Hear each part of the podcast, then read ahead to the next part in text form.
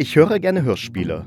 Doch welche lohnen sich, welche lohnen sich nicht? Wenn du dir auch diese Frage stellst, dann lohnt es sich auf jeden Fall in diesen Podcast reinzuhören, denn hier bespreche ich Hörspiele. Mein Name ist Thomas Kirsche. Ist Thomas Kirsche. Ist Thomas Kirsche. Thomas Kirsche.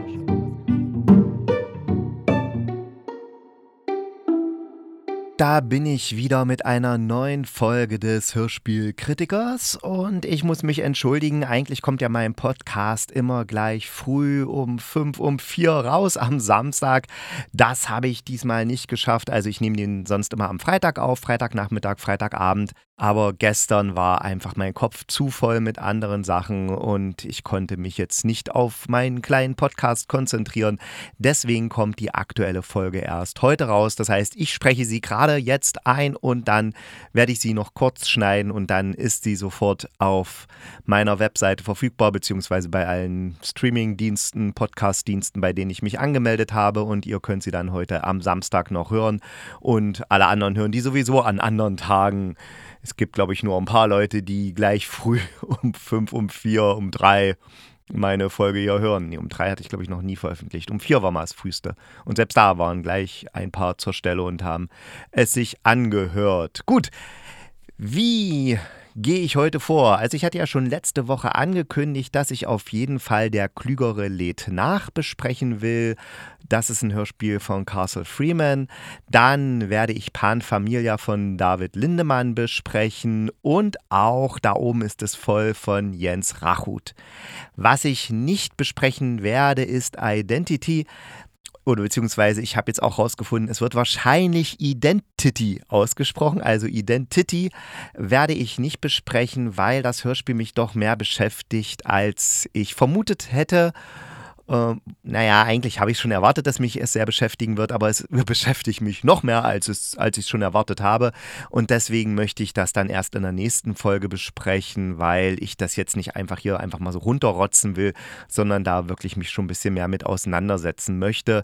Deswegen Identity erst in der nächsten Woche meine Besprechung. Aber starten wir mit der Klügere lädt nach.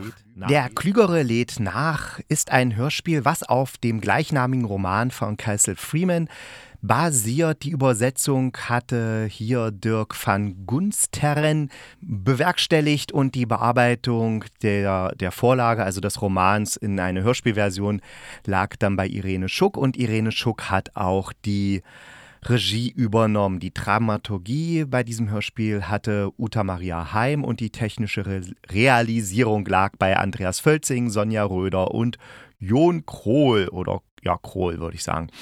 Die Erstsendung war jetzt gerade im Juli 2023, also am 1.7. und das Hörspiel ist 50 Minuten um 50 Sekunden lang. Man findet es wie viele andere tolle Hörspiele natürlich in der ARD Audiothek.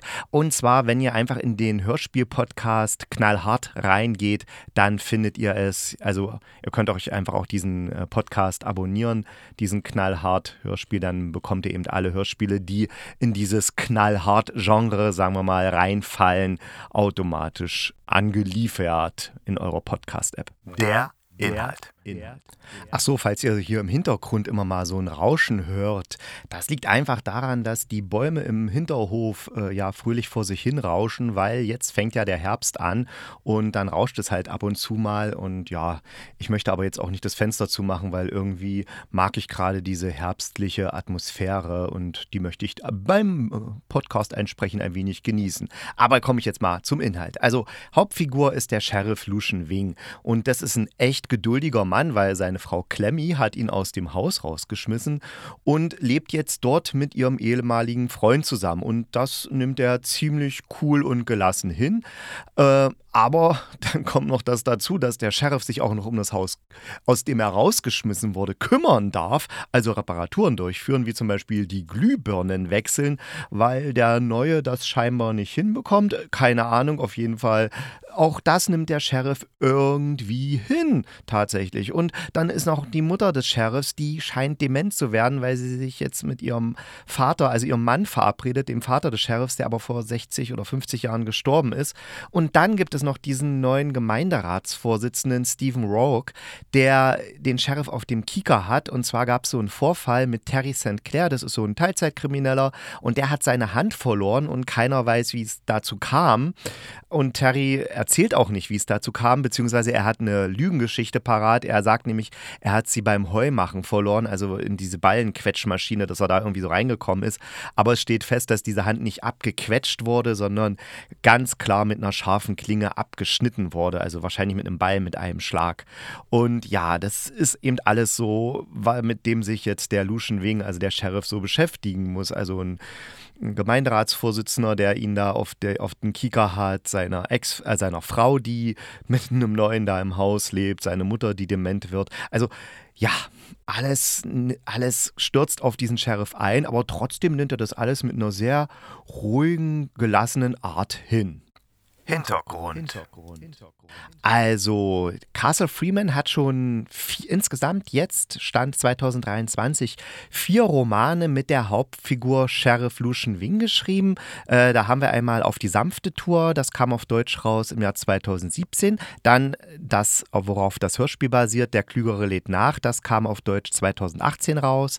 Dann Herren der Lage auf Deutsch 2021 und Treue Seele, das kam in diesem Jahr raus. Und der Deutschlandfunk sagt auch zum Buch, also zur Vorlage des Hörspiels, Der Klügere lädt nach, ist eine wunderbar zu lesende, kurze, lakonische, leicht skurrile Geschichte aus Vermont. Vermont, ein schräger literarischer Kriminalroman mit trockener Sprache und noch trockenerem Humor. Ja, ich kenne den Roman nicht, aber wenn, wenn das Hörspiel so ist wie der Roman, dann stimmt diese Aussage des Deutschlandsfunks hundertprozentig. Die Machart.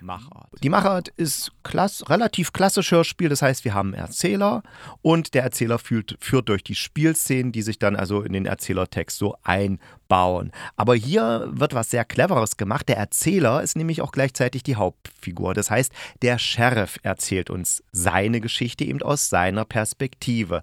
Das ist auch im Buch so. Und warum ist es so clever? Der Sheriff, der kann ja, wenn er erzählt, was gerade passiert und was in ihm vorgeht, dann kann er ja ganz genau bestimmen, was wir als Hörende erfahren und was nicht. Und der Sheriff verrät uns nämlich nicht von Anfang an alles, was da so wirklich vor sich geht.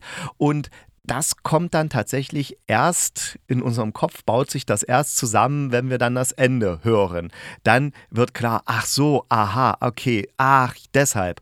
Und das ist das Interessante, weswegen hier die Sache mit dem Erzähler nicht nur so ein Vehikel ist, weil wir halt keine Bilder sehen können und der Erzähler sagt hier eben jetzt, was für ein Bild wir jetzt sehen müssen als Hörende. Nein, das gehört wirklich zur Dramaturgie und das ist richtig, richtig cool. Mitwirkende. Da möchte ich eigentlich nur also es ist natürlich, ja, ist ja eine hochkarätige Produktion vom SWR und da ist klar, dass der, der durchweg gut besetzt ist. Aber ich möchte David Striso besonders erwähnen, der ist der Erzähler und eben der Lucian Wing. Und ja, zu David Striso muss man kaum was sagen. Ist wahrscheinlich einer der besten Schauspieler, die wir aktuell haben. Und auch in dem Hörspiel Ah, das ist einfach klasse, ne? Also der trennt auch so, so, so toll die, die Erzählstimme von der Sheriffstimme, aber trotzdem ist es dann doch eine Figur und es hat wirklich, ja, das ist einfach, also ihm haben wir ganz viel zu verdanken, dass dieses Hörspiel so einen herrlichen Floh hat. Und natürlich haben wir das auch der Irene Schuck zu, verstand, zu verdanken, weil die hat ja die Regie geführt. Und äh, wer meine letzte Folge gehört hat, der kennt den Namen schon, weil sie hat auch beim Krummen Haus die Regie durchgeführt. Und ja, also sie hat so ein feines Gespür, wie man wirklich so die Nuancen setzen muss und wie man es einfach so inszeniert, dass es wirklich Spaß macht und sich gut anhören lässt. Mein Fazit. Ja, insgesamt erinnert mich der Klügere lädt nach, dieses Hörspiel, an so einen Film von den Coen-Brüdern. Der hat so, so dieselben Vibes, möchte ich mal sagen. Und ja, ist auch wie bei The Big Lebowski. Ne? Das ist ja auch eine Story, wo ja der Lebowski eigentlich nur von einer Sache in die andere fällt und man nicht so richtig versteht, wie das alles so zusammenhängt. Und am Ende ergibt es dann halbwegs Sinn. Und hier ist es vielleicht nicht wie bei Lebowski, hier ist es vielleicht eher wie bei Fargo oder sowas. Es ist dann auch ein bisschen brutal, aber jetzt nicht ganz so schlimm. Aber es hat sowas, ja, hat, hat so was Konmäßiges, möchte ich sagen. Also man will auf jeden Fall dranbleiben, man will sich anhören. Einfach erstmal vielleicht wegen der Geschichte, aber ich denke fast noch mehr einfach wegen diesem Haupt, wegen der Hauptfigur, diesem Sheriff, der einfach so eine schön trockene Art hat und so eine coole Art, mit dem Ganzen umzugehen. Ja? Also er, das Leben passiert halt und er ist mittendrin und trotzdem hat das irgendwie dann doch im Griff. Und ja, ich hatte ja schon den Humor erwähnt, der ist so schön trocken und der blitzt genau an den richtigen Stellen auf. Es ist wirklich ein unterhaltsames, gut gemachtes Hörspiel, wo man ein wenig die Birne anstrengen muss, aber man wird niemals überfordert sein. Also es ist jetzt nicht so, dass man denken muss, oh Gott, jetzt muss ich hier einen Doktor absolvieren, damit ich es verstehen kann. Das auch nicht. Also es ist wirklich ein sehr empfehlenswertes Hörspiel, 51 Minuten lang, gibt es in der ARD Audiothek. Pan Familia. Pan Familia von David Lindemann ist ein Hörspiel aus dem Jahr 2016. Produziert wurde es von Deutschlandradio. Die Erstsendung war am 1.2.2016. Gibt es aktuell in der ARD Audiothek. Regie hat auch David Lindemann übernommen und für die Komposition, also es gibt viel Musik im Hörspiel, sind verantwortlich Martin Eichberg, David Lindemann und Charlotte Müller. Wobei ich jetzt nicht so sicher bin, ob mit Komposition nicht auch gemeint ist, die zusammen Zusammenstellung des Hörspiels oder ob damit wirklich jetzt nur Musik gemeint ist. Da bin ich jetzt nicht so sicher. Der Inhalt. Inhalt. Nachdem ihr Auto einen tödlichen Unfall verursacht hat, müssen Mutter und Tochter am Eingang eines Campingplatzes im Jenseits warten. Der freundliche Herr in der Rezeption hat sie noch nicht im System. Das heißt, er ist noch nicht sicher, ob sie wirklich tot sind. Und außerdem fehlt der Papa, der eben am Steuer saß. Es ist dann sehr schnell klar, dass beide reinkommen und das, was man sich eben im Mittelalter als das Paradies vorstellte, also den Himmel, da wurde die Verwaltung dem Menschen selbst überlassen, also Gott ist weg, und die haben eben, so richtig schön deutsch, einen Campingplatz aus dem Garten Eden gemacht. Und auf dem Campingplatz gibt es ja genau dieselben Kämpfe wie auch auf einem normalen Campingplatz. Das heißt, warum haben die Neuankömmlinge einen so tollen Stellplatz und ich musste ewig auf meinen tollen Stellplatz warten? Kann ja nicht wahr sein. Und dann sollen auch noch die Leute, die für den Tod vieler Campingplatzbewohner verantwortlich sind, auf der besten Stelle des Platzes untergebracht werden. Also nein, das geht dann nun wirklich nicht. Die Machart. Machart. Bei Pan Familia wird man gleich ins Geschehen hineingeworfen. Also man muss sich aus den Dialogen gleich selbst erschließen, was jetzt los ist, was da passiert. Aber keine Sorge, das geht ganz einfach, ohne Probleme. Sehr schön geschrieben, sodass man sofort reinkommt. Dann spielt, wie gesagt, Musik eine wichtige Rolle. Es gibt sogar einen Chor, aber keine Angst, da gibt es jetzt keine so typische Engelsmusik, wie man sich das vorstellt, sondern so poppige Hits von gestern und heute. Na, heute vielleicht nicht so sehr. Also eigentlich eher sowas, was man was ein Chor glaubt, wenn er sagt, okay, wir wollen ein bisschen was Modernes machen, dann singen die eben solche Lieder, die man dann eben so hört, die dann aber eigentlich nicht wirklich modern sind. Naja, egal. Die Mitwirkenden. Mitwirkenden. Wir haben hier sehr, sehr gute, sehr glaubwürdige Sprechende und da wieder, ja, es ist halt eine Deutschlandradio Produktion, da hat man ja eigentlich nie Probleme, also jedenfalls ich kaum Probleme mit den Sprechenden. Das ist immer alles sehr gut, sehr hochkarätig besetzt. Aber noch was zur, kurz zur Regie möchte ich sagen. Die hat ja, wie gesagt, der David Lindemann, der hat es ja auch geschrieben. Das ist ein, ja, ein Soziologe, Philosoph, ja, also zumindest hat er es studiert, aber er arbeitet jetzt als Dramaturg, unter anderem an der Volksbühne. Hat eben auch schon ein Hörspiel gemacht, was ich hier auch schon besprochen habe, und zwar Der Damm. Und wenn ihr da nochmal reinhören wollt, also das fand ich richtig cool und ich weiß jetzt leider nicht, ob es noch in der ARD-Audiothek verfügbar ist. Also das ist auch sehr, sehr hörenswert, das solltet ihr euch auch mal anhören. Und man spürt dann auch diese, ich will mal sagen, Lindemann-Vibes. Ich habe es heute mit dem Wort Vibes. Also die spürt man, also man kriegt dann schon mit, wenn man weiß, okay, der Damm ist von ihm und Pan Familia ist von ihm, dann kriegt man dann schon mit, okay, da, da, da schwingt was ähnliches es mit. Das ist, finde ich, ganz interessant. Mein Fazit. Also das Hörspiel Pan Familia wird als groteske bezeichnet, offiziell, wenn man das auf der Seite da in der ARD-Audiothek liest oder in der Hörspieldatenbank. Aber für mich ist es tatsächlich eher eine richtig klassische Satire.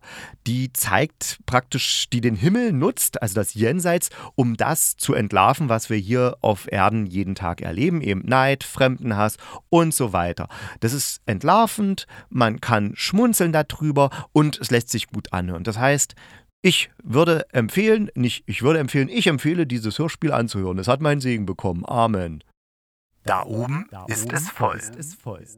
Da oben ist es voll ist ein Hörspiel von Jens Rachut. Die Komposition hatte hier Thomas Wenzel, die technische Realisierung lag bei Peter Devlin und die Regie stammt oder nee, stammt, ja, hatte auch Jens Rachut. Es ist eine Produktion vom Westdeutschen Rundfunk, wobei äh, der Westdeutsche Rundfunk hat es jetzt nicht direkt produziert, sondern es ist halt eine Auftragsproduktion. Also der Jens Rachut hat es 2014 produziert im Auftrag vom Westdeutschen Rundfunk. Und die Erstsendung war am 29. September 2014. Das Hörspiel ist 51 Minuten und 8 Sekunden lang. Und warum möchte ich das heute noch mit vorstellen? Das passt sehr gut zu Pan Familia, da es ja auch um das Leben nach dem Tod geht. Und das hier soll sogar ganz offiziell eine Satire sein. Und ja, deswegen bespreche ich es. Der Inhalt. Inhalt. Der Himmel ist überfüllt, weil alle dahin wollen. Und wer dann in den Himmel kommt, also wer tot ist, der kriegt dann, äh, wird dann in ein Kegel gepresst und bekommt einen Haken in den Kopf und wird an einer Stange aufgehangen, weil nur mit dieser Methode alle Leute im Himmel untergebracht werden können, indem sie sozusagen an einer Stange aufgehangen werden.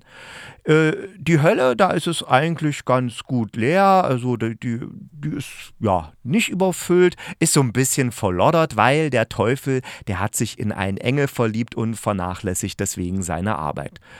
Gott ist hingegen ausgebrannt und spielt auf der Erde Golf, ziemlich schlecht, und hat den Himmel eben sich selbst überlassen. Die Engel müssen sich selbst darum kümmern, dass da alles läuft ja, auf der Erde sterben eben alle, weil sie überarbeitet sind, weil sie sich totfressen, weil das Ministerium eine Pille gegen Krebs nicht für den Markt zulässt, damit der Krebs eben nicht geheilt wird, weil sonst würden ja die Leute noch älter werden und wohin denn mit den ganzen Leuten und das ganze Essen, was die brauchen. Also ist es auf der Erde eigentlich so wie im Himmel. Die Machart. Die Machart. Ja, wir haben da sehr, sehr viele Spielszenen, die wechseln dann immer und dann wird immer eine neue Geschichte angefangen, beziehungsweise eine alte, die wir vorher irgendwann mal gehört haben, äh, wieder aufgegriffen und dadurch wirkt das alles sehr durcheinander und wenig stringent. Das muss ich einfach so sagen mein Fazit. Da oben ist es voll ist eine Satire, die für mich aber wesentlich grotesker ist als das, was die ARD-Audiothek als groteske bezeichnet, also dieses Pan Familia. Also ich würde tatsächlich erst eher umgedreht einsortieren. Pan Familia ist für mich eine Satire, während da oben ist es voll für mich eine groteske ist. Das ist das eine, aber das sind ja nur Formalia und da kann man sich auch gut drüber streiten über solche Zuschreibungen. Dann haben wir den Anfang dieses Hörspiels, da ist es halt da erzählt dann irgendein Sprecher was über den Kuckuck und dass der Kuckuck eben äh, da sich eben im fremdes Nest einnistet und dann das Kuckucksjunge eben alle anderen rauswirft und sich sozusagen nur um sich selbst kümmert.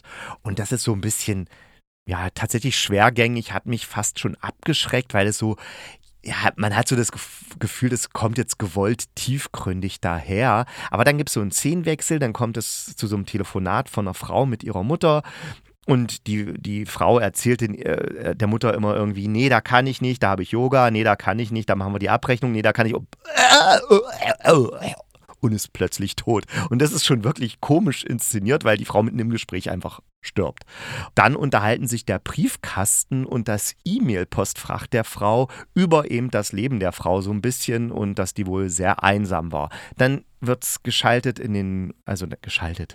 Dann gibt es einen Schnitt in den überfüllten Himmel und dann in die Hölle und dann ja, das sind so viele Sachen. Also es geht dann immer so hintereinander weg. Und da sind ein paar witzige Ideen dabei, ein paar satirische Erkenntnisse, wobei die meist eher so ein bisschen älter sind. Ne? Also, dass jetzt ein Ministerium irgendwelche Heilmittel nicht zulässt, damit eben die Welt nicht so überbevölkert wird, äh, wollen sie lieber, dass die Leute sterben. Ja, das ist jetzt nicht unbedingt so irgendwie eine neue, brillante satirische Erkenntnis. Dass, ich meine, das hat schon Jonathan Swift, der hier Gullivers Reisen geschrieben hat, in ein bescheidener Vorschlag im Sinne von Nationalökonomen geschrieben in dieser Geschichte. Geschichte. Äh, die hat den Untertitel Wie Kinder armer Leute zum Wohle des Staates am besten benutzt werden können. Und da schlägt er eben vor, dass eben die ganzen armen Kinder doch äh, am besten äh, ja, gefressen werden, weil dann hat man wenigstens noch was davon. Ja, wie gesagt, also die Satire ist jetzt hier nicht so vielleicht an manchen Stellen so brillant und scharfzüngig wie, ja, könnte, könnte sicher noch ein bisschen besser sein, aber es gibt dann natürlich auch viele schöne Ideen und viele lustige Ideen und viele überraschende Ideen. Ähm, sagen wir mal 50-50. Also ist jetzt nicht so, dass man denkt, boah, das ist jetzt die super Erkenntnis. Was ich aber sagen muss, ich habe ähm, beim ersten Mal hören, war es echt schwer für mich, dem Ganzen zu folgen und auch die Zusammenhänge zwischen den einzelnen Geschichten und Spielszenen herzustellen. Äh, beim zweiten Mal geht es dann besser und dann entdeckt man auch noch mehr Feinheiten und das ist dann, äh, ja, da macht es auch mehr Spaß. Äh, ist jetzt tatsächlich ein Hörspiel, was ich zweimal angehört habe und zwar, weil ich es beim ersten Mal nicht so wirklich ja, nicht so alles mitbekommen und nicht so richtig verstanden habe. Ähm, ja, aber es ist fraglich, ob man sich das ein zweites Mal antun möchte. Antun, das klingt jetzt so gemein. Also es ist jetzt nicht so schlecht, wie es jetzt vielleicht rüberkommt, aber es ist auch nicht so super gut. Es ist so mittel, würde ich mal sagen sieben von zehn Punkten, wobei Mittel eigentlich fünf von zehn, aber fünf von zehn sind für mich diese ganzen furchtbaren schlechten Hörspiele. Nee, also ich würde so sagen sieben bis acht von zehn Punkten. Ich habe schon wieder einen Punkt dazu addiert. Haha, ich bin großzügig heute. Der Ausblick. Ausblick. Beim nächsten Mal bespreche ich dann wirklich Identity, was ich schon eigentlich dieses Mal besprechen wollte. Aber wie gesagt, ich will mich einfach mit dem Hörspiel noch ein bisschen auseinandersetzen, weil das ist wirklich jetzt nicht einfach so ein Stoff, den man so mal wegrotzt, sondern da sollte man sich noch ein bisschen genauer mit beschäftigen. Also ich möchte mich damit noch genauer beschäftigen, weil, ja, wir werden es ja dann beim nächsten Mal hören und vielleicht hm, bringe ich noch ein anderes und noch ein anderes Hörspiel mit in der Sendung unter, dann beim nächsten Mal. Oder bespreche halt nur Identity. Ich wünsche euch auf jeden Fall eine schöne Woche, bleibt mir gewogen und denkt dran, bleibt gesund und kugelrund. Dann beißt euch auch kein Pudelhund.